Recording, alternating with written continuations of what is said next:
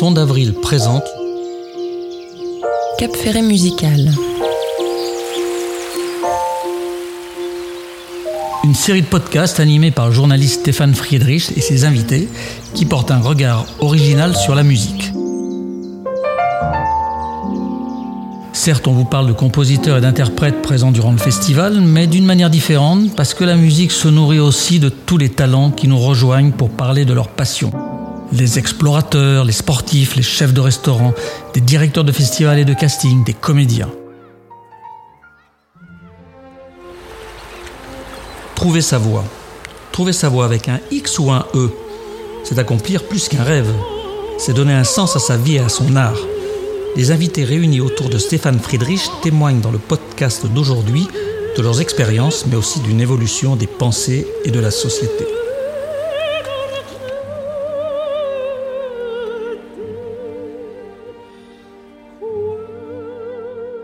Béatrice Uriamonzon, Eliane Lavaille et Joël Dupuche, nous allons décortiquer les carrières, ces choix où s'exerce à la fois la volonté et le hasard, les deux parfois.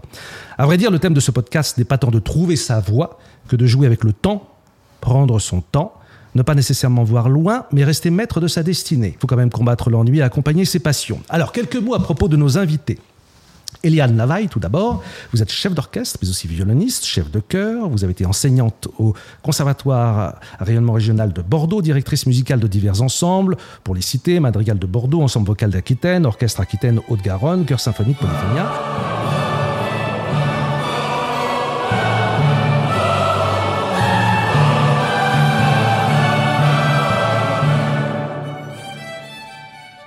Vous avez travaillé avec de grands maîtres, notamment Claudio Abbado, Michel Corbeau, Emmanuel Krivine, Alain Lombard, et formé des générations de choristes. Je crois savoir aussi que vous avez une passion pour la création de bijoux. Peut-on parler aussi d'un changement de voix? Euh, Joël Dupuche, vous êtes une personnalité, un incontournable, comme on dit, du Cap Ferret, ostréiculteur, emblématique des lieux, cette génération, m'a-t-on dit? Remarquable, bravo. Qui a été restaurateur, créateur d'une chaîne de restaurants, négoce de Rome en Martinique. Voilà, vous avez joué euh, tout à coup, et sans savoir peut-être pourquoi, mais ça vous nous direz, dans Les Petits Mouchoirs de Guillaume Canet, et puis vous avez continué une carrière également de comédien, acteur par hasard. Eh, attends-moi deux secondes. Eh merde, t'es tanké, Max. Tu peux pas me tracter avec un bout Non, on n'a pas le temps. Je vais te tanker aussi. C'est foutu, là, t'es là pour 6 heures. Faut que t'attendes que la marée remonte Vous avez la passion, des passions qui recoupent d'ailleurs assez, assez bien les miennes, la gastronomie, la musique, la tauromachie et le rugby. Et enfin, Madame Béatrice Uria Monzon, très grande voix, star, qui ne se prend pas d'ailleurs pour une star, une fantastique Carmen, mais je pense que ça, on a dû lui dire à peu près 2648 fois. Son enregistrement avec Alain Lombard et l'Orchestre National de Bordeaux-Aquitaine en témoigne. Mais ce que j'apprécie tout autant chez vous, c'est vos interprétations de Berlioz, Massenet, Poulenc, Prokofiev, le répertoire vériste, bien évidemment, et peut-être encore plus encore le château de Barbe Bleue de Bartok, en hongrois, s'il vous plaît. Ça, ça a dû être un travail assez extraordinaire. Des rôles puissants, donc, de femmes combatives, soucieuses de leur indépendance, du choix de leur vie, y compris de leurs amants. Non, je parlais de Carmen là, hein. avec des voix évidemment très, très sombres, des voix de mezzo, que l'on croit toujours que la voix descend avec l'âge, vers de, de registres de plus en plus graves. Et en fait, et en fait, et en fait, c'est un petit peu l'inverse qui se passe chez vous. Je ne sais pas si c'est un inverse forcé, un inverse contrarié ou un choix pour vous. En tout cas, c'est le témoignage d'une éternelle jeunesse, sinon la renaissance avec vous, qui êtes devenu soprano et qui avait euh, sorti votre premier disque d'ailleurs, je l'appelle aparté, un disque, un récital euh, soliste, Assoluta, avec euh, des œuvres du répertoire euh, vériste, mais pas seulement, Cilea, Puccini, Mascagni, Giordano, etc., etc., etc.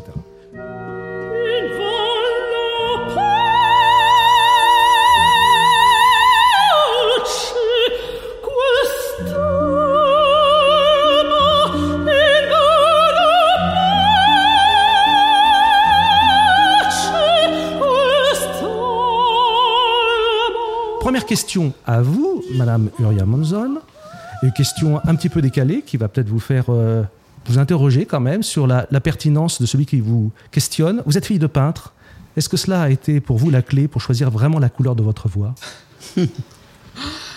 Ah, ça c'est rigolo comme question. Euh, en tout cas, ce qui est sûr, c'est que ça a été une aide pour moi parce que à l'époque, j'avais plein de copains qui, d'amis qui, voulaient devenir euh, chanteurs, artistes, et c'était une angoisse pour leurs parents. Or moi, j'avais la chance d'avoir un père qui savait euh, déjà les, les, bonheurs et, les angoisses aussi du, du, fait d'être, d'embrasser un métier artistique. Donc pour moi, ça a été une chance. Mais alors après, quant à la couleur de la voix que l'on dit, euh, euh, parlant de la mienne, euh, un instrument plutôt sombre, plutôt, plutôt noir, je pense que ça correspondrait pas mal à l'univers de mon père aussi. Mais bon, mon père, c'était un peu sol et sombre. Hein.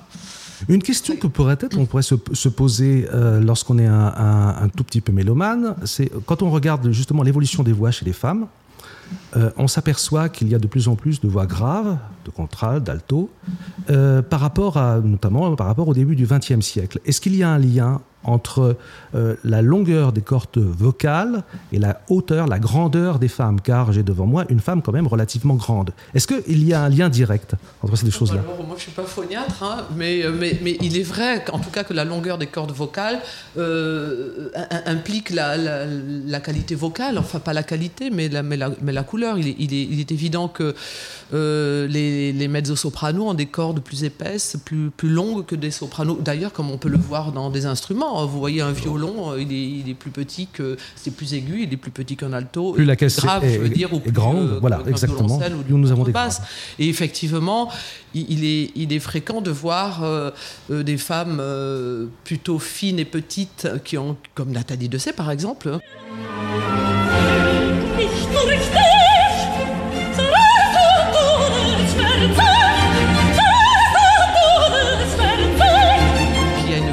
Légère, une, grande voix, hein, mm. mais pas une voix large. C'est pas une voix large.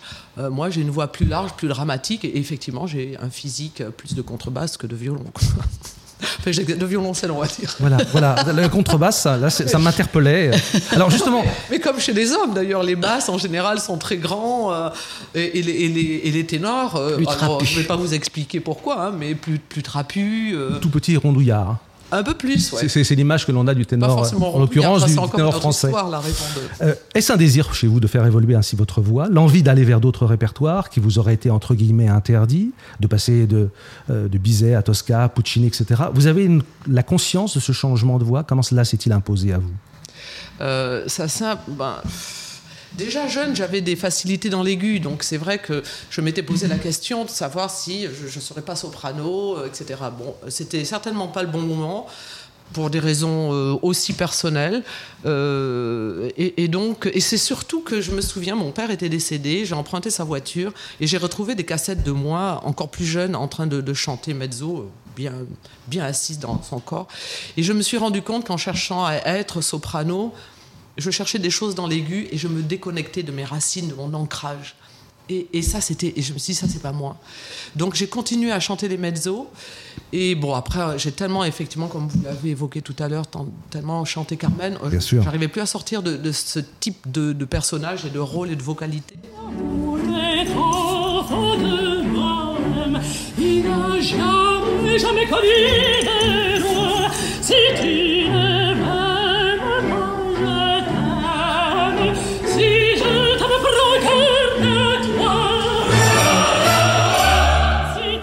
un jour, c'est vrai que petit à petit, j'arrêtais pas. On me proposait de plus en plus des rôles un peu plus, euh, un peu plus aigus, comme Cavalleria Rusticana, par exemple, qui a été un peu un déclic.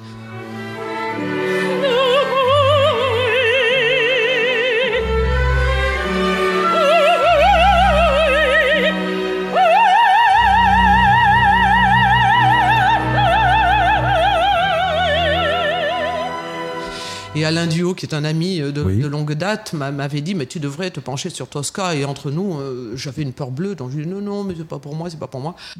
Euh, et, lors d'une interview en direct à la télé, en sortant de scène après Cavalleria, il me dit Ah, mais quand on vous entend euh, dans ce rôle avec autant d'aisance dans l'aigu, vous devriez chanter Tosca. Et là, c'était en direct. J'ai dit Oui, oui, oui, bon, euh, oui, pourquoi pas. Là, c'est carrément vraiment sauter du château Saint-Ange. Voilà. Hein. Et, là, Monsieur Dufaux, qui était directeur du, festival des Corriges d'Orange, vient vers moi et me dit je monte Tosca pour toi quand tu veux à Avignon. Et je lui dis, ben, écoute, je vais d'abord travailler le rôle, je te le chante. C'est mieux. Euh, Voilà, Mhm. je travaille, je te le chante, et si tu penses que c'est pas bien, euh, ben, j'arrête là, on reste amis. Et, puis, Et vous êtes senti penses- à l'aise? Et euh, alors à l'aise, ça a été quand même Ouais. le fruit d'un travail assez énorme.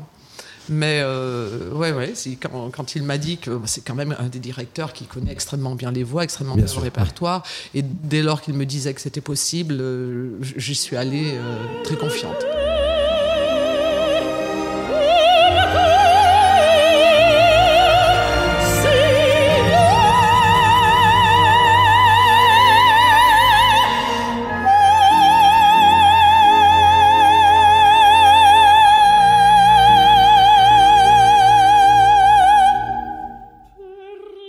Mais je sais bien, j'ai bien conscience que c'est pas le parcours de, tout le monde. Mais ça a euh, c'était pas une interdiction auparavant. C'est, je sais pas, c'est un ensemble de choses, la vie, des événements. Mais ça a été un travail énorme, énorme. Des fois, je me disais, j'ai pas le mental d'un soprano parce que c'est hyper exigeant en fait. C'est, y a, y a ri- on peut rien laisser passer quoi. Un grain de sable dans le truc et clac. Alors que le mezzo, les voix un peu plus Exact. graves, un peu plus ouh. C'est exact. Eliane Lavaille, changer de voix aussi. Est-ce que cela vous est arrivé lors, parce que vous dirigez quand même un certain nombre de chœurs, des chœurs amateurs et des chœurs professionnels aussi. Euh, Est-ce que vous voyez une évolution justement entre les choristes, déjà d'un âge à un autre, et évidemment cela détermine le répertoire aussi. Comment arriver à, à guider ces choristes et surtout peut-être à ne pas faire l'erreur de les faire aller vers des répertoires pour lesquels ils ne sont pas faits? Déjà, on essaie effectivement de les faire progresser parce que les choristes, notamment les choristes amateurs, euh, souvent ils, méconnaissent complètement leur voix et leurs possibilités, leurs possibilités techniques, mais également leurs possibilités expressives et artistiques. Et le fait de chanter dans un chœur, si on aborde un répertoire euh, choisi, euh, qui peut être un répertoire soit de, de chants a cappella euh, un petit peu élitiste, je pense à des Debussy, Ravel, les Poulenc, etc., ou alors vers le répertoire d'oratorio, sont effectivement des formes d'expression différentes et qui vont exiger, euh, en tout cas, conduire la voix vers euh, une technique aussi un petit peu différente et surtout euh, un travail expressif différent. Et je pense que euh, c'est un, un bon chemin à prendre pour les de- d'avoir les deux, c'est-à-dire Oui. de, de ne pas se contenter de l'oratorio parce que c'est peut-être un petit peu plus facile techniquement quand même. En général, les aussi. chœurs sont plus nombreux, l'écriture est quand même aussi Oui. plus facile puisqu'il y a l'orchestre en dessous, donc les quatre voix en général sont, sont assez faciles à aborder, alors que dans le répertoire a cappella, c'est extrêmement euh, périlleux. Euh, si on pense à certains motets de Poulenc ou, euh, ou les chansons comme je citais tout à l'heure de Debussy Ravel, ou allons plus loin à la Renaissance. Ou, et Et là, donc, ce genre de technique, ça demande un, un apprentissage particulier. Un ça travail demande vraiment un travail particulier, surtout, surtout esthétique.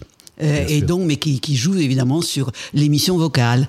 Et je crois que c'est, enfin, de par mon expérience, euh, euh, il me semble qu'il est très important de faire alterner les, les genres, Euh, de garder un choriste. euh, Je parle encore une fois des amateurs, mais je pense que pour les professionnels, c'est la même chose, puisque j'ai eu la chance aussi d'avoir avec euh, le Madrigal de Bordeaux un ensemble professionnel. J'ai, j'ai, avec cet ensemble professionnel, nous faisions davantage évidemment de musique a cappella ou de petits ensembles ou de musique de chambre. Mais euh, malgré tout, je crois qu'il est important d'aborder aussi le symphonique ou le ou, ou en tout cas l'oratorio Pe- parce que c'est une autre forme d'expression dans laquelle on s'implique d'une manière peut-être euh, plus plus viscérale. Je ne sais pas si je m'exprime bien. Peut-être aussi que la, dimension est peut-être plus malléable dans un ensemble par rapport à, à un soliste ou quelqu'un qui se destine à une carrière professionnelle et qui travaille simplement la musique baroque, le chant baroque, qui n'a absolument rien à voir avec le chant vériste ou avec euh, d'autres répertoires. Là, ne serait-ce que pour la notion de vibrato, etc. Absolument. Donc, euh, il faut évidemment la déterminer quand même relativement tôt vers quel euh, style de répertoire on va aller? Oui, il est très difficile, quelqu'un qui a travaillé euh, euh, dans, en, en pensant devenir un, un soprano lyrique avec, euh, comme vous le disiez, un certain vibrato, lui faire aborder de, la musique baroque, euh, euh, la personne aura du mal à, à concevoir qu'on peut chanter joliment, faire un joli son qui soit un peu plus droit, qui, tout en étant libre. Et je crois que c'est ça la difficulté à, à faire comprendre à, à une chanteuse, par exemple, Béatrice, je ne sais pas si vous êtes d'accord avec moi, mais Oui, oui, tout à fait. D'ailleurs, on m'a proposé un rôle, euh, Hippolyte et et, et Oui. tout de suite, j'ai dit au directeur, attention, moi je ne suis pas du tout spécialiste du baroque. Et donc, c'est vrai que c'est une technique euh, très particulière, mais c'est ça qui est, c'est ça qui est intéressant. Voilà, c'est voilà. c'est intéressant aussi de passer de l'un à l'autre. Je pense que c'est faisable. Je pense Enfin, que c'est peut-être, enfin, peut-être un peu tout petit peu plus facile de passer dans ce sens-là qu'être spécialiste du baroque et, faire un Puccini ou un Verdi. je, ben, je, ne sais pas, parce qu'il y a eu des exemples où c'était le contraire. Peut-être qu'en développant davantage après la voix et, et la puissance vocale, les, les, chanteurs commençaient par le baroque et après ah évoluaient vers, je pense à ténor Gilles Ragon, qui a commencé comme un évangéliste extraordinaire dans, dans Saint-Matthieu ou Saint-Jean et puis qui est devenu, après je l'ai entendu dans, Mas, dans Werther, il était, il était resté, voilà, Massenet, c'était fabuleux. Nous avons soif, nous avons faim, voilà, et vous portez-vous que faites à d'autres, reviendrez-vous à la et la difficulté de passer effectivement du, du, du baroque euh, à, à une, ou l'inverse plutôt, de passer d'une expression lyrique à une, une, expression plus baroque et plus maîtrisée euh, dans, dans, son vibrato, dans son expression, c'est important pour quand on chante en chœur, parce que tout en étant un ensemble professionnel, donc un ensemble de solistes, l'objectif c'est quand même de chanter ensemble et donc de faire de la musique de chambre, donc de bien s'écouter, de ne pas surpasser euh, l'autre, ce qui est important comme toujours, c'est la musique. Donc il faut, être au service de la musique et non pas au service de sa voix. Tout à fait. Passons maintenant à un autre registre de la voix, cette fois-ci uniquement la voix V-O-I-E, quoique, quoique on utilise quand même la voix pour ce que vous, pour ce que vous faites aussi, Joël Dupuche.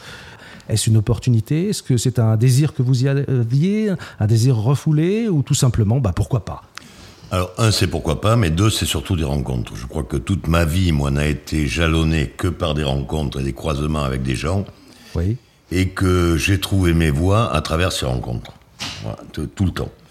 Et j'aime beaucoup la, discussion que vous avez sur un aspect très technique pour moi, c'est parce que du chinois.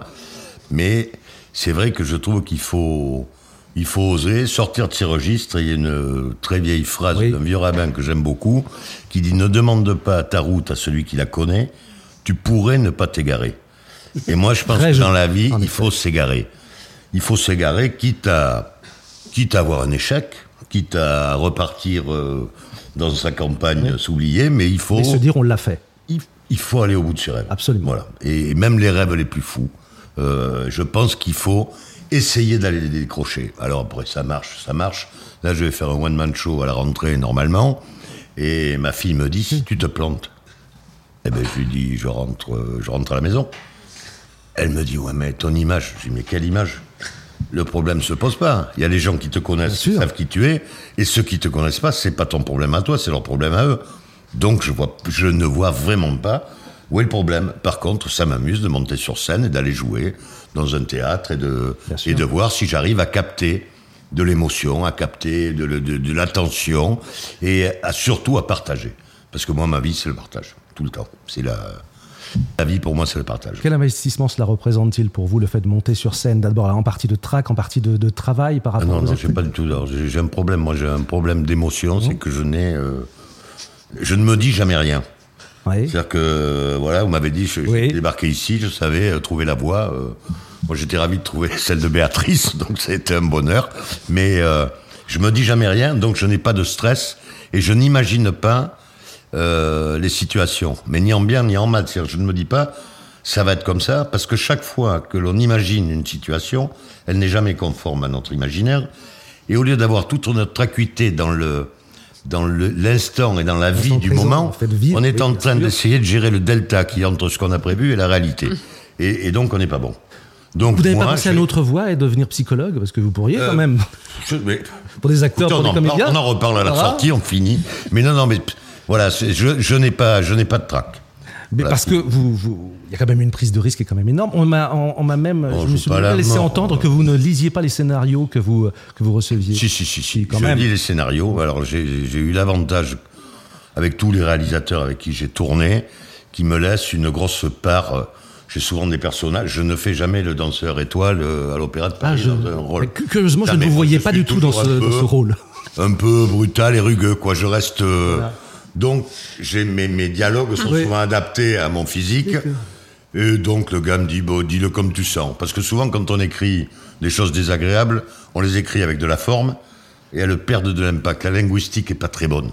Voilà, quand on dit à quelqu'un, tu m'emmerdes, c'est précis. Si on dit à quelqu'un, écoutez, cher ami, vous me lassez, je suis pas persuadé qu'il le perçoive de la même manière. Ah, c'est toute la richesse de la langue française. Vous ça s'appelle la linguistique. C'est appliquer les termes, voilà, c'est ça. C'est d'une efficacité absolument remarquable.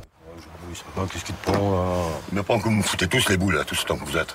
Toi, il faut que t'en foutes plein la vie à tout le monde. Même à tes amis, surtout à tes amis, pour leur prouver que toi, t'as bien réussi. Et ça te sert à quoi, Max? T'en profites même pas le plus gros bateau, la plus grosse maison, la carte bleue la plus bleue. Et ton cœur, Max. Et comme les autres, il a deux ventricules. Tu vas pas t'en payer un troisième, hein Je pense que c'est un partage entre les gens qui nous écoutent. C'est ça. Entre euh, l'expression que l'on a, entre l'orchestre, entre parfois un duo. Moi, je suis toujours fasciné par les, par les duos en musique, euh, quel qu'ils soient. Quand, quand on sent que ça marche, ouais. les gens sont passés dans une autre dimension. Les, les deux protagonistes ils sont ensemble, quoi. Et, chaque fois, c'est merveilleux. Et, et, je crois que le partage, quand c'est vraiment un partage, c'est-à-dire quand on donne qu'il y a des gens qui reçoivent et qui ont envie de recevoir, ouais. eh bien c'est beau. Mmh, bien sûr. Ce que les Espagnols appellent le duende. Mmh. Le duende, c'est pour moi, c'est le. Eh ben, bien sûr. Et puis c'est des choses qu'on ne peut pas apprendre, qu'on ne peut pas enseigner, et qui sont euh, le, le, moment magique Elia Davaille, il y a aussi l'évolution en, termes de, carrière qui est, vous avez, je, pense, une, carrière très, entre guillemets germanique, chef de chœur, répétiteur, chef assistant, chef d'orchestre, etc. Et tout à l'heure, on parlait avec Béatrice Suryamunson, justement à l'instant, on, on, parlait de ces gens qui sont peut-être ces musiciens trop pressés, qui veulent aller très vite dans le travail. Comment joindre l'utile et l'agréable, c'est-à-dire la notion de penser relativement loin, de travailler, d'approfondir ce répertoire. Et Dieu sait qu'aujourd'hui, les techniques des, musiciens sont absolument incroyables. On apprend beaucoup plus vite, on travaille beaucoup plus vite, et en même temps, euh, aborder en profondeur un, répertoire comme on le faisait auparavant. Hmm. Est-ce qu'il n'y a pas un paradoxe là? Certainement. Je voudrais reprendre ce que vous disiez au début, que le, ma carrière était donc euh, déjà tracée. Je ne crois pas, parce que voyez-vous, j'ai commencé par des études de violon, et quand j'étais jeune, moi, je me voyais violoniste. Alors pas concertiste, parce que je n'en avais pas les capacités, mais en tout cas, j'envisageais bien un bon orchestre régional pour faire tout le grand répertoire. Et puis la vie en a décidé autrement. Effectivement, parce que très jeune, malgré tout, le directeur de l'école de musique où je travaillais m'avait mise un peu au pupitre pendant les travaux de la classe d'orchestre. Et moi, ça me plaisait assez de, de faire ce travail, mais je n'avais pas envisagé du tout de, de devenir chef d'orchestre à cette époque-là. Et c'est la vie qui en a décidé autrement. Vous parliez de, de bifurcation, quelquefois, c'en est une. Et effectivement, dès l'âge de 19 ans, je me suis trouvé à la tête d'abord d'un chœur, et puis après, et non, c'est faux d'ailleurs, d'abord d'un ensemble instrumental, parce que je, étant violoniste, j'ai cherché à m'entourer là où j'étais de d'autres collègues et tout de suite faire de la musique de chambre, créer un petit orchestre, faire un petit concerto de Haydn tout de suite, enfin. Et puis euh, une association culturelle a eu besoin d'un chef de chœur. Ah, vous êtes musicienne sans savoir si euh, j'avais des capacités de direction, on m'a sollicité parce que j'étais musicienne pour diriger une chorale. Et ça, ça a été très très fréquent. On ne savait pas que être chef de chœur, c'était un métier et que ça demandait des connaissances techniques spécifiques. Alors j'ai commencé comme ça. Je me suis formé à la direction de chœur, qui est quand même très très spécifique par rapport même à la direction d'orchestre. Je dirais, c'est peut-être prétentieux, mais euh, un chef de chœur bien formé peut diriger un orchestre sans risque. Un chef d'orchestre bien formé ne peut pas forcément diriger un chœur sans risque. C'est pour ça que les grands chefs confient en fait la préparation des chœurs à, Absolument. Absolument. Mais bon, alors ça, on a bifurqué un petit peu. Donc, alors, euh, euh, j'ai choisi pendant longtemps. Enfin, j'ai choisi ou c'est la vie qui a choisi pour moi. J'ai donc énormément travaillé à la direction de chœur. Je l'ai enseigné à travers euh, les centres d'art polyphonique, un centre d'art polyphonique à Bordeaux que j'ai créé, le conservatoire, bien sûr. Et puis, et puis j'ai continué de travailler à la direction d'orchestre aussi. Et ça, c'est devenu véritablement ma passion. Le violon a été vraiment oublié. de toute façon, pour maintenir le violon, ça demande une technique tellement rigoureuse et constante que c'était pas possible de, de maintenir les deux. Et j'ai trouvé vraiment mon bonheur dans, dans la direction. Et j'ai complètement oublié votre question. Ben, C'était justement l'évolution. Vous aviez, me semble-t-il, une, une évolution relativement traditionnelle, celle euh, que, l'on, que, que, que la plupart des chefs d'orchestre ont, ont eu. Euh, c'est-à-dire, on commence par euh, chef de chœur, on commence par répétit, corps répétiteur. Enfin, vous voyez, c'est un peu le, le, le, le système, le système allemand. Puis après, on prend des petits ensembles, et puis après, des ensembles de plus en plus importants. Euh, voilà, c'est, c'est quelque Oui. chose qui est tout à fait étonnant. Alors qu'aujourd'hui, on se retrouve avec des chefs d'orchestre euh, de 23, 24 ans qui dirigent les plus grandes phalanges. C'est vrai. euh, en sortant carrément directement des Des, études. des écoles, des études. Ça ne veut pas dire qu'ils n'ont pas un, un immense talent, Hmm. mais euh, j'ai l'impression, et aussi peut-être pour la voix, que les techniques aujourd'hui euh, sont, sont telles, les professeurs, les enseignements, les pédagogies ont tellement évolué qu'on arrive à, à obtenir des résultats assez extraordinaires quand même en, en- en très peu de temps. Qu'en Oui. pensez-vous, Béatrice Uriamonzon Il y a un goût de la voix, d'une esthétique de la voix. Moi, je me souviens quand j'étais jeune, j'avais une voix trop large, etc. C'est des voix qu'on n'aime pas, en fait. Et très souvent, on disait chante plus petit, chante. Alors, moi, je suis com- com- complètement d'accord avec le fait d'avoir un fonctionnement fin. Et, d'ailleurs, je l'ai dit moi-même tout à l'heure, pas chanter euh, comme ça. Ok, mais euh, on a du mal. Alors, on aime les grandes voix russes, etc. Mais chez les chanteurs français, en tout cas notamment, moi, j'ai souvent entendu dire attention, attention, nanana. On a peur d'un certain répertoire. Mais non, mais elle est trop jeune. Ah, mais non, mais c'est. c'est- D'ailleurs, à moi-même, on me l'a dit euh, dix fois quand j'ai commencé Carmen, n'en parlons pas. Et moi, je suis étonnée parce que, alors évidemment, tout le monde n'est pas Calas, mais à l'époque, à cette époque de Calas, Calas qui a chanté Tosca à 17 ans, qui a chanté Gioconda euh, euh, aux arènes de Vérone à, à 20 ans, c'est c'est des rôles énormes, écrasants.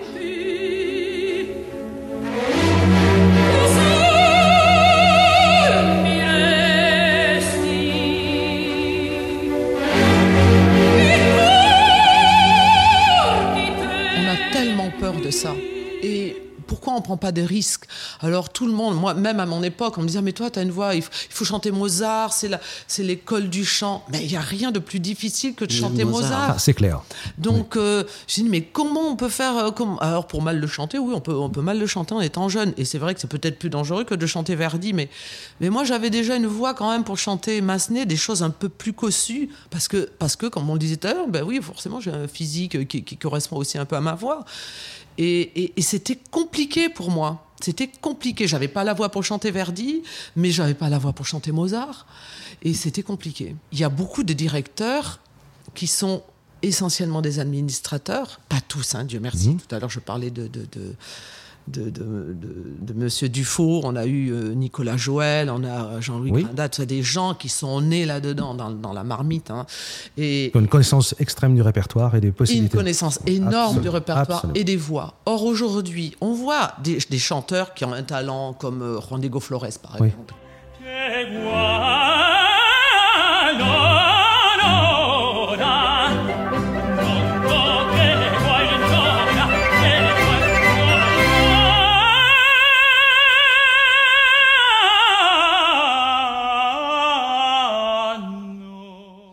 Marre de chanter Rossini. Je comprends, effectivement. Alors il dit, moi, je vais chanter Werther. À part qu'il n'a pas la voix pour ça, c'est pas un défaut. C'est- c'est- c'est co- co- comme moi, j'ai pas la voix pour chanter La Reine de la Nuit, quoi. Enfin, c'est aussi. Donc, le problème, c'est qu'il a tellement de talent, de technique et de connaissances, etc., qu'il s'en sort. Mais imaginez un jeune ténor qui a la voix légère comme euh, Juan Diego Flores, qui va se dire Ah, mais Juan Diego Flores, il chante Werther, je peux le chanter. Et, et le gamin, mais, mais il s'explose en vol, quoi, parce que c'est. Tout le monde ne peut pas chanter Werther comme, comme Juan Diego Flores va le faire, comme il va faire euh, ou qu'il a fait les contes d'Hoffmann, etc. Et c'est dangereux pour des jeunes chanteurs qui vont se dire ah bah c'est un ténor léger, euh, je vais le faire. Même pour des chanteurs et aussi pour des acteurs et aussi pour des comédiens, euh, euh, quels qu'ils soient, est-ce qu'il y a un moment ou un autre, on a besoin d'avoir des référents, même quand on est très, vraiment très lancé dans la carrière Je pense à quelqu'un comme Maria Callas, qu'avait Janine Reiss, qui travaillait beaucoup le chant avec elle, quand même. C'est tout de même assez étonnant. Est-ce qu'on a quand même à un moment ou à un autre envie d'aller vers d'autres professionnels et, de leur demander est-ce que, euh, est que là, je, je suis vraiment dans, dans cet axe? Est-ce que je ne me, trompe pas? De quelle manière on pourrait euh, trouver telle ou telle chose? Je vais vous prendre un exemple. Le très grand pianiste Claudio Arao euh, voulait absolument travailler Debussy. Il y avait un certain nombre d'œuvres qu'il n'avait pas travaillé à son répertoire. Euh, euh, plus exactement pas Debussy, mais c'était Ravel. Donc il, appelle Vlado Perlmutter. Vlado Perlmutter, immense pianiste français, qui a été un disciple de Ravel. Il l'appelle au téléphone, c'est Perlmutter qui m'a raconté ça. Et puis Perlmutter euh, lui dit, qu'est-ce que vous voulez Venir chez moi pour que je vous montre ce que Ravel m'a dit pour telle ou telle page? Ah non, je suis désolé. Moi, par contre, je pourrais vous demander des conseils si vous voulez. Non, je suis désolé. Il raccroche. 20 minutes après, on sonne chez Perlmutter, c'était Arao, avec ses partitions, qui venait le voir et qui disait Alors là, Ravel vous a dit quoi? Là, vous a dit quoi? Vous avez dit quoi? Etc. Donc il y a, y a une notion de, de transmission aussi. Là, c'était sur un plan vraiment très technique. Mais est-ce que, d'une manière plus générale, on a à un moment ou un autre besoin d'avoir quelqu'un d'extrême confiance qu'on va aller voir en lui disant là où est-ce que je vais, j'en suis où, euh, que- comment je pourrais m'améliorer. Mais, mais- mais Non Ravel, il a dit ça à telle personne, peut-être qu'à quelqu'un d'autre, il aurait dit autre Exactement chose. ce que je pensais. C'est que l'interprétation que va faire quelqu'un, Ravel va lui, va lui dire. bah, Bah, voilà, dans le, dans cas, de- euh, le cas de Ravel, quand même, était d'une- précision extrême. C'est-à-dire qu'il avait un sens extraordinairement précis des tempi et autres. On le il a quand même engueulé euh, To- les Toscanini. Il a quand même engueulé. Toscanini qui avait une interprétation. Il dit c'est pas comme ça qu'on joue Mm. euh, euh, telle ou telle œuvre. Donc c'est c'est quand même, euh, vous voyez. Il y, a- une très grande précision. Hen- Henri Dutilleux avait également ce sens aussi de la très grande précision. D'autres, par exemple, Olivier Messiaen, je me rappelle aussi une conversation avec Myung Wun Chung, le chef d'orchestre qui dirigeait cela. Il va voir Dutilleux pour lui dire Là, je ne comprends pas parce qu'il y a des changements de tempi à toutes les mesures. Là, c'est 64 sur 17. Là, c'est 20 28 sur 32, etc. Co- comment est-ce que je, je dirige ça? Et Messiaen lui a répondu Ah, j'en ai aucune idée. En revanche, c'est comme ça que ça devait s'écrire. Et on a, on a vra- euh, donc voilà, comment arriver à. à- Est-ce que vous, vous avez ce sentiment euh, à un moment ou à un autre d'avoir eu besoin dans, dans, dans votre carrière? À un moment, on a des mentors de l'instant qui, à un moment, on se dit Ah, c'est vachement bien ce qu'il fait, j'aimerais. euh, J'aimerais être ça, mais dans tous les domaines, que ce soit dans les huîtres, dans, dans- de me dire, tiens, Oui. mon modèle de l'instant, c'est celui-là. Et je me dis que c'est vachement bien ce qu'il fait, et, et donc je vais tendre vers ça. Mais au fur et à mesure qu'on tend vers ça et qu'on évolue, on se dit, ah tiens, mais il y en a un autre euh, qui est à droite, qui est, différent. Et en fait, je crois qu'on se construit par marche en permanence. Et ce qu'il faut garder, c'est la curiosité. Et je, crois que le. le, ça, c'est pas de moi, c'est un monsieur qui s'appelait Itard. Il disait on est savant que par l'expérience. Et ça, rien ne remplacera ça. Lucide que par le doute. Et intelligent que par l'acceptation de la limite des savoirs acquis. Et je pense que tout est dit. Et la vie est comme ça. Et au fur et à mesure qu'on avance, on construit, on apprend, on doute, on essaie, on se plante, on revient. Et là, euh, tout à l'heure, vous parliez de technique. Pour moi, la technique, ça n'est qu'un moyen. Au début, quand on est jeune et qu'on a appris à faire des trucs, on a envie de montrer qu'on sait faire. C'est-à-dire qu'on a envie de montrer qu'on a de la technique. Mais pour moi, la technique dans l'art, quel qu'il soit, ça n'est que ce qui permet d'avoir une totale liberté d'expression de l'âme. Bien sûr. Que ça. Bien sûr, Il bien faut sûr. Oublier reste- la technique, Mais- sinon on s'ennuie. Si- sinon, sinon, on ne peut pas exprimer ce qu'elle a. Bien sûr. Si on pense à la technique, on ne peut pas exprimer. Ce n'est qu'un ou- ce n'est qu'un outil, Mais d'ailleurs. il faut, il faut la voir, cette Ah, mais technique, c'est la- malgré c'est- tout. mais C'est la base. On ne peut pas exprimer. On Exactement. peut pas exprimer. On peut avoir une idée de. Là, je peux avoir une vision de tableau. Je ne peindrai jamais comme ton père. Voilà, une scène, une scène de corrida, je ne la peindrai jamais comme ton père parce que Hmm. même si j'ai des idées dans ma tête et des couleurs partout, eh ben, j'aurais pas la technique pour la reporter avec Mais, les euh, pinceaux. Je dirais c'est heureux que chacun ait euh, une manière différente de faire. Et pour en revenir à Debussy ou Ravel, effectivement, tout est écrit déjà, le piano, le pianissimo, le petit accent, le louré, le piqué, etc.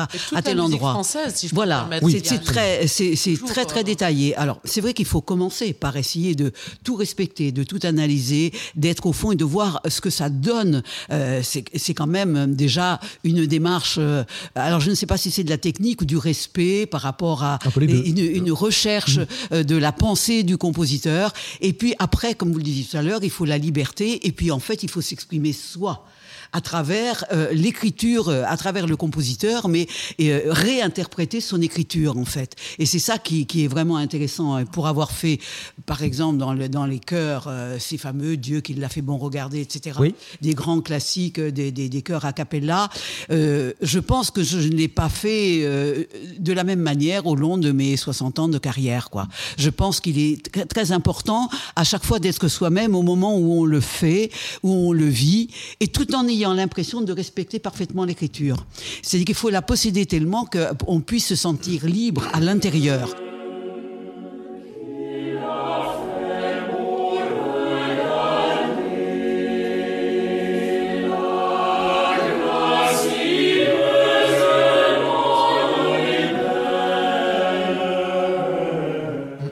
Il y, a, la notion aussi, j'aimerais qu'on en termine avec, avec la notion de transmission. Euh, Il y a une- une- un mot qui m'a profondément marqué, c'est celui d'un facteur de, de clavecin qui s'appelle Reinhard von Nagel, facteur d'origine hollandaise, et qui m'a dit euh, lorsqu'on sait quelque chose, lorsqu'on doit transmettre, si on ne le fait pas, c'est comme on- si on volait. Avez-vous ce, avez ce sentiment et, et également, vous aussi, vous dans, dans vos différents métiers? Euh, de l'ostéoculture, évidemment, il y a une transmission à chaque fois, il y a un savoir, ça c'est quelque chose. Dans la vie, pour moi, il y a trois grandes qualités. Et jusqu'à une, une cinquantaine d'années, j'en trouvais que deux, qui étaient la générosité et la curiosité. La curiosité, c'est ce qui permettait d'aller vers les autres, de savoir, d'apprendre. Et la curiosité sans générosité, c'est très égoïste. Je m'enrichis pour savoir, c'est pour dominer encore plus les autres. Donc c'est pas, pas très joli. Alors que la, la- la curiosité doublée de générosité, c'est j'apprends, j'apprends, j'ai découvert, Oui. et je partage. Et donc je transmets. Et j'ai rajouté à 50 ans, j'ai rajouté la bienveillance, parce que plus jeune, j'étais un petit peu plus intransigeant et je me disais, si tu réussis, c'est parce que t'es que bon. C'est-à-dire que le facteur de chance était parfois très exclu de mes, de mes critères de décision. Et je me suis aperçu au cours de la vie qu'en fait, la chance, à un moment, ça existe. Et que si il n'y a pas tout, tout ce qu'il faut, plus la chance, et bien le douandé, on n'y arrive pas toujours. Voilà, c'est... euh, C'est une grande leçon de lucidité que l'on a tous, je crois, vers la cinquantaine. Oui, c'est, c'est- oui, parce qu'on a, parce que, parce que si on, si on repasse en arrière cette Bien sûr. expérience, on s'aperçoit bien qu'à un moment, s'il n'y avait pas eu un facteur chance qui était là, facteur climatique. Moi, j'avais ouvert une affaire en 82. L'année d'après, il faisait moins 25 degrés. J'aurais ouvert la même affaire, j'étais mort. Sauf que là, c'est la météo qui m'a sauvé. Enfin, c'est la météo. ou l'année- C'est la météo qui m'aurait condamné. Et donc, Bien évidemment. le facteur chance, il existe. Voilà. On est Béatrice ça. je crois que vous serez tout à fait hein, d'accord qu'il y a une facteur chance quand on voit le nombre, alors je ne sais pas, de nombre de chanteurs, c'est considérable, le nombre d'instrumentistes, alors là je parle même pas des pianistes, il y a quand même un facteur chance qui est quand même, qui est quand même fantastique. Être euh, au bon moment, euh, au bon endroit, avec les bonnes personnes, non? Vous ne croyez pas? Oui, si, si, mais, mais bien sûr. Moi, moi j'ai eu une rencontre qui a été décisive avec un professeur de philosophie qui était passionné d'opéra, et c'est comme ça que j'ai Oui. commencé. Donc, euh, euh, bien sûr. Après, il faut savoir les choisir, ces, ces opportunités que la, la vie nous. Il y, a- il y a des gens qui sont peureux. euh, qui, y a- il y a- vous savez, quand on m'a proposé Carmen. euh, pendant deux ans, on m'a dit tu vas te planter, t'es trop jeune, t'es trop ceci, t'es pas assez cela. euh, Tu vas, il faut avoir, euh, il faut avoir du cran, il faut être solide dans sa tête aussi, et il faut, j'allais dire, il faut en vouloir, alors que c'est pas vrai parce que moi je suis pas, je suis pas quelqu'un. euh, Faut y croire. qui est- Faut y croire. Euh, ouais, c'est ça. Oui. Il, faut, en- il faut y croire. Et, euh, en fait, plus on essayait de me mettre devant dans, dans les roues, plus, je me dis je vais y arriver, je vais y arriver. Côté Mais euh, basque. Ce côté basque. J'avais pas un désir de ou ne- ni de revanche ni de prouver quoi Oui. que ce soit, mais effectivement, euh, mais il y a des gens qui savent pas saisir les, les- les- la, Les opportunités. ouais, la chance qui se présente. Moi, moi, moi, j'ai essayé d'aider des gens et qui ont été extrêmement décevants et que Oui. Et ils ont toujours les meilleures raisons du monde de ne pas le faire. Oui, alors ça, en plus, ouais, ça c'est sûr. Euh, t- Toujours des gens qui se justifient, ne serait-ce qu'au niveau sûr. des cours. Ah non, mais je fais ça parce que et parce que. Ouais, bah, écoute, bah, Ça s'appelle la victimisation, ça. Oui. Ouais, Ça devient un fonds de commerce, c'est-à-dire qu'à un moment, ça justifie tous les échecs que l'on a dans la vie par le fait que c'est la faute des autres. quoi. C'est parce que... Et après, on en arrive à la frustration, c'est-à-dire que c'est la faute des Ouais. autres. Mais il faut oser se mettre en danger. Bien sûr. Absolument. Si- Exactement, sinon, surtout en, en- dans le domaine artistique, Bien si, sûr. si on n'ose pas cela, on peut pas être artiste. Oui, mais comme disait je pense Joël que tout c'est à l'heure, on met pas notre vie en danger. non, exactement. on On se met en danger. pas, euh, On met quoi? Une réputation, une renommée, mais qui est. Ouais, mais c'est pas faut, bien, faut, c'est faut pas relativiser, hein. Voilà. Mais de la même manière, quand on me dit ah oui, mais euh, le don, euh, tu as un don, il a un don, ok, mais un don, s'il n'est pas travaillé, le don. Moi, je vois beaucoup de gens qui ont plein de dons, hein. mais si on travaille pas, on va nulle part. Voilà. Je crois que c'était Weissenberg qui disait le, la virtuosité, c'est 95% de travail Eh et oui, c'est 5% de talent. Eh oui, Voilà, je trouve que ça, c'est vrai. Bah, la virtuosité, surtout, c'est quelque chose de magnifique, mais il faut toujours C'est en revenir à l'étymologie du mot, qui est la vertu. Mm. Donc, c'est au service, c'est une, c'est une qualité, c'est une capacité au service de quelque chose C'est pas une qui est finalité. beaucoup plus profond. Lorsqu'on écoute quelqu'un comme Georgi Sifra, par exemple, Mm. euh, interpréter du Liszt, c'est une virtuosité absolument lumineuse, transcendante, scintillante, mais derrière, il y a quelque chose. Quoi. Bah, bien sûr. C'est- Ce ne sont pas simplement, pas simplement des notes.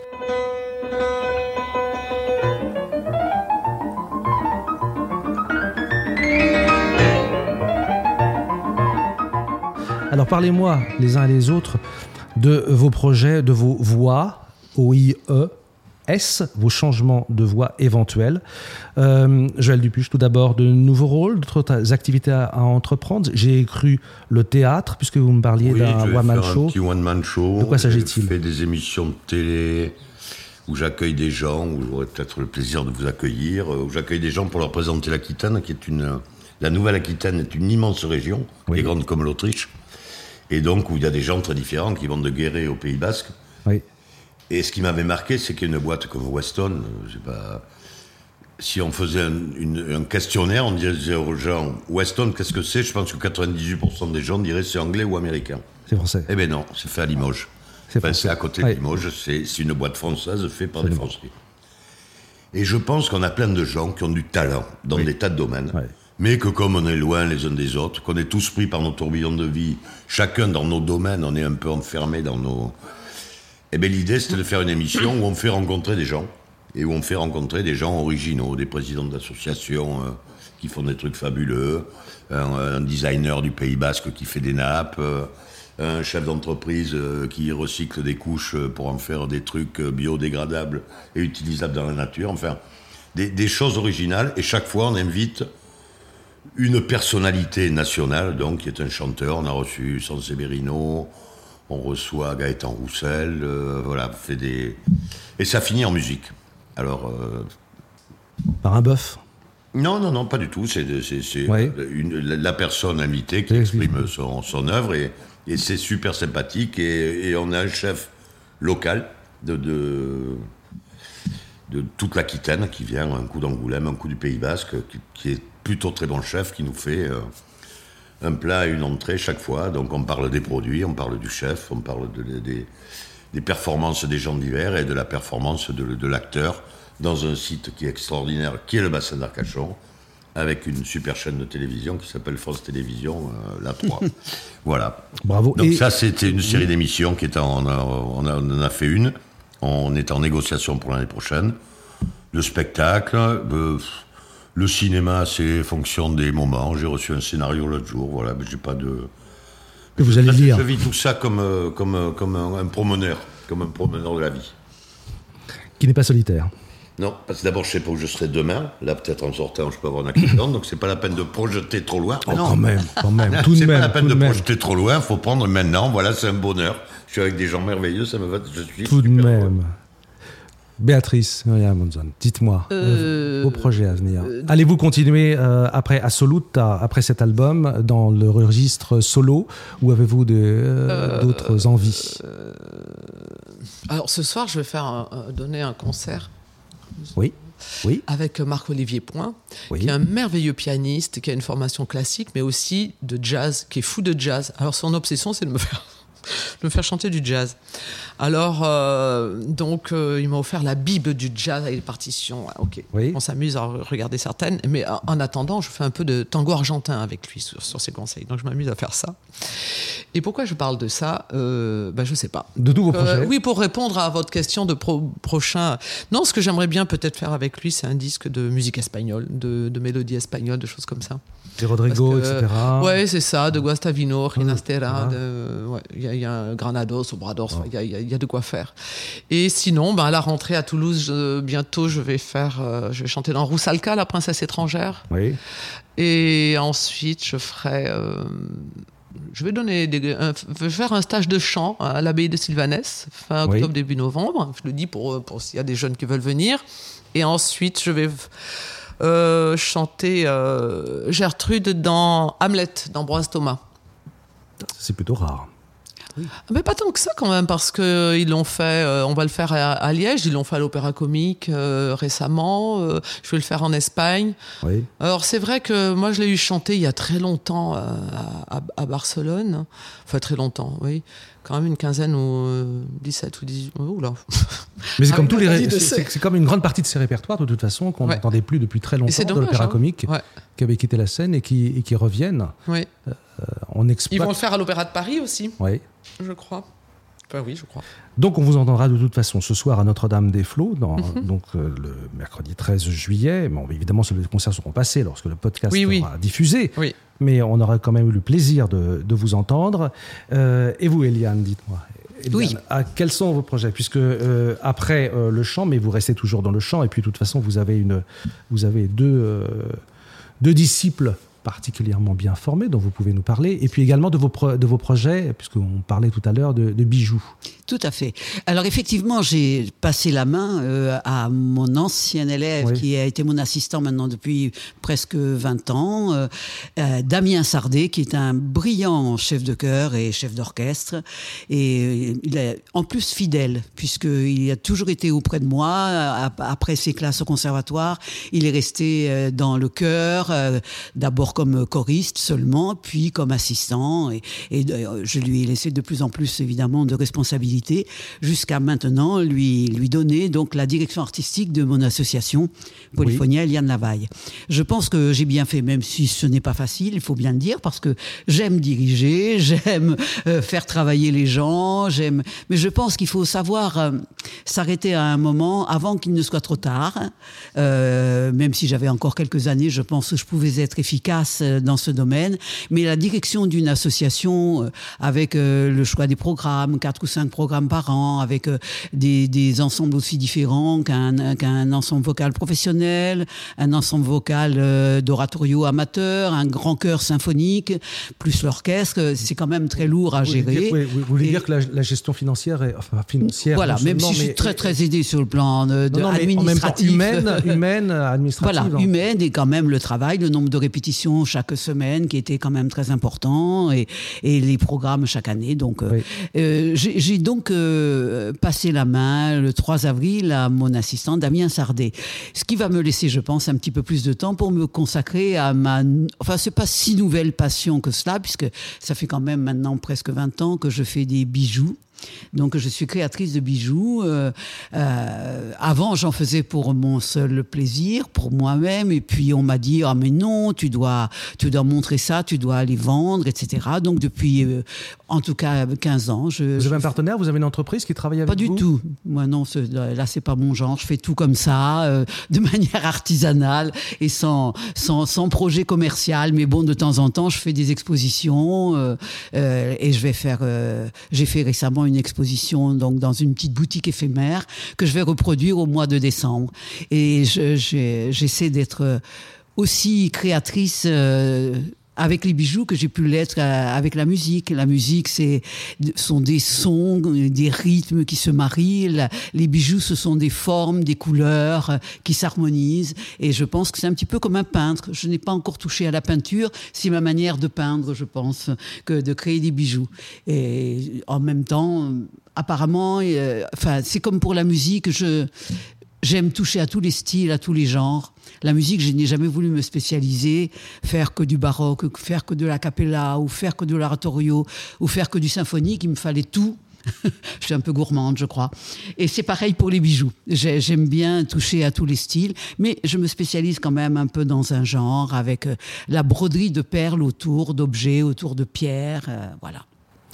Bah, C'est un petit peu ce que vous disiez tout à l'heure, Joël Dupuche, c'est-à-dire la quête en permanente d'un équilibre entre la spiritualité, entre la musique, et puis en même temps le fait bah, d'avoir les mains euh, dans l'eau et d'aller chercher, les, d'aller chercher les huîtres.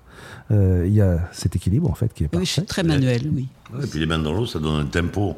L'autre soir, Absolument. au festival, il y a eu une, une pièce qui a été jouée, flûte et, et piano, et qui était. euh, c'était des gouttes d'eau. Il y avait une espèce de tempo de gouttes d'eau. J'ai l'avantage d'habiter au bord de la plage, au bord de la mer. Et souvent, j'ai des copains quand on dîne. Je dis, mais pourquoi vous mettez de la musique Il y en a. que- Écou- Écoutez la nature, elle est bourrée de musique, elle, est très inspirante. Il n'y a pas plus inspirante qu'elle.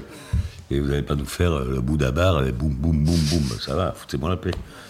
Voilà. Respirer, respirer le silence. Alors j'écoute beaucoup, euh, je n'écoute que du, du classique et du jazz. C'est mon. c'est- Voilà. En tout cas, je vous remercie énormément tous les trois euh, pour ce moment passé ensemble, qui était vraiment très sympathique, où nous avons essayé de trouver les voix des uns et des autres, et en fait, on s'aperçoit que bah, finalement, le point commun, c'est donner un sens un petit peu à tout ce qu'on fait, un sens à la vie, et puis surtout la passion du beau, ce qui est déjà quand même pas mal. Merci Béatrice Uriamonzon, merci Eliane Lavaille, Merci. merci Joël Dupuche. Merci. Au revoir. Cap Ferré Musical. Un podcast présenté par Son d'Avril, écrit par Stéphane Friedrich, réalisation Lorraine Carpentier-Alins, Assistant de production Jean-Michel Ardouin. À la technique Laurie Copeau. Montage Zuxo Productions sur une musique d'Hélène Berger.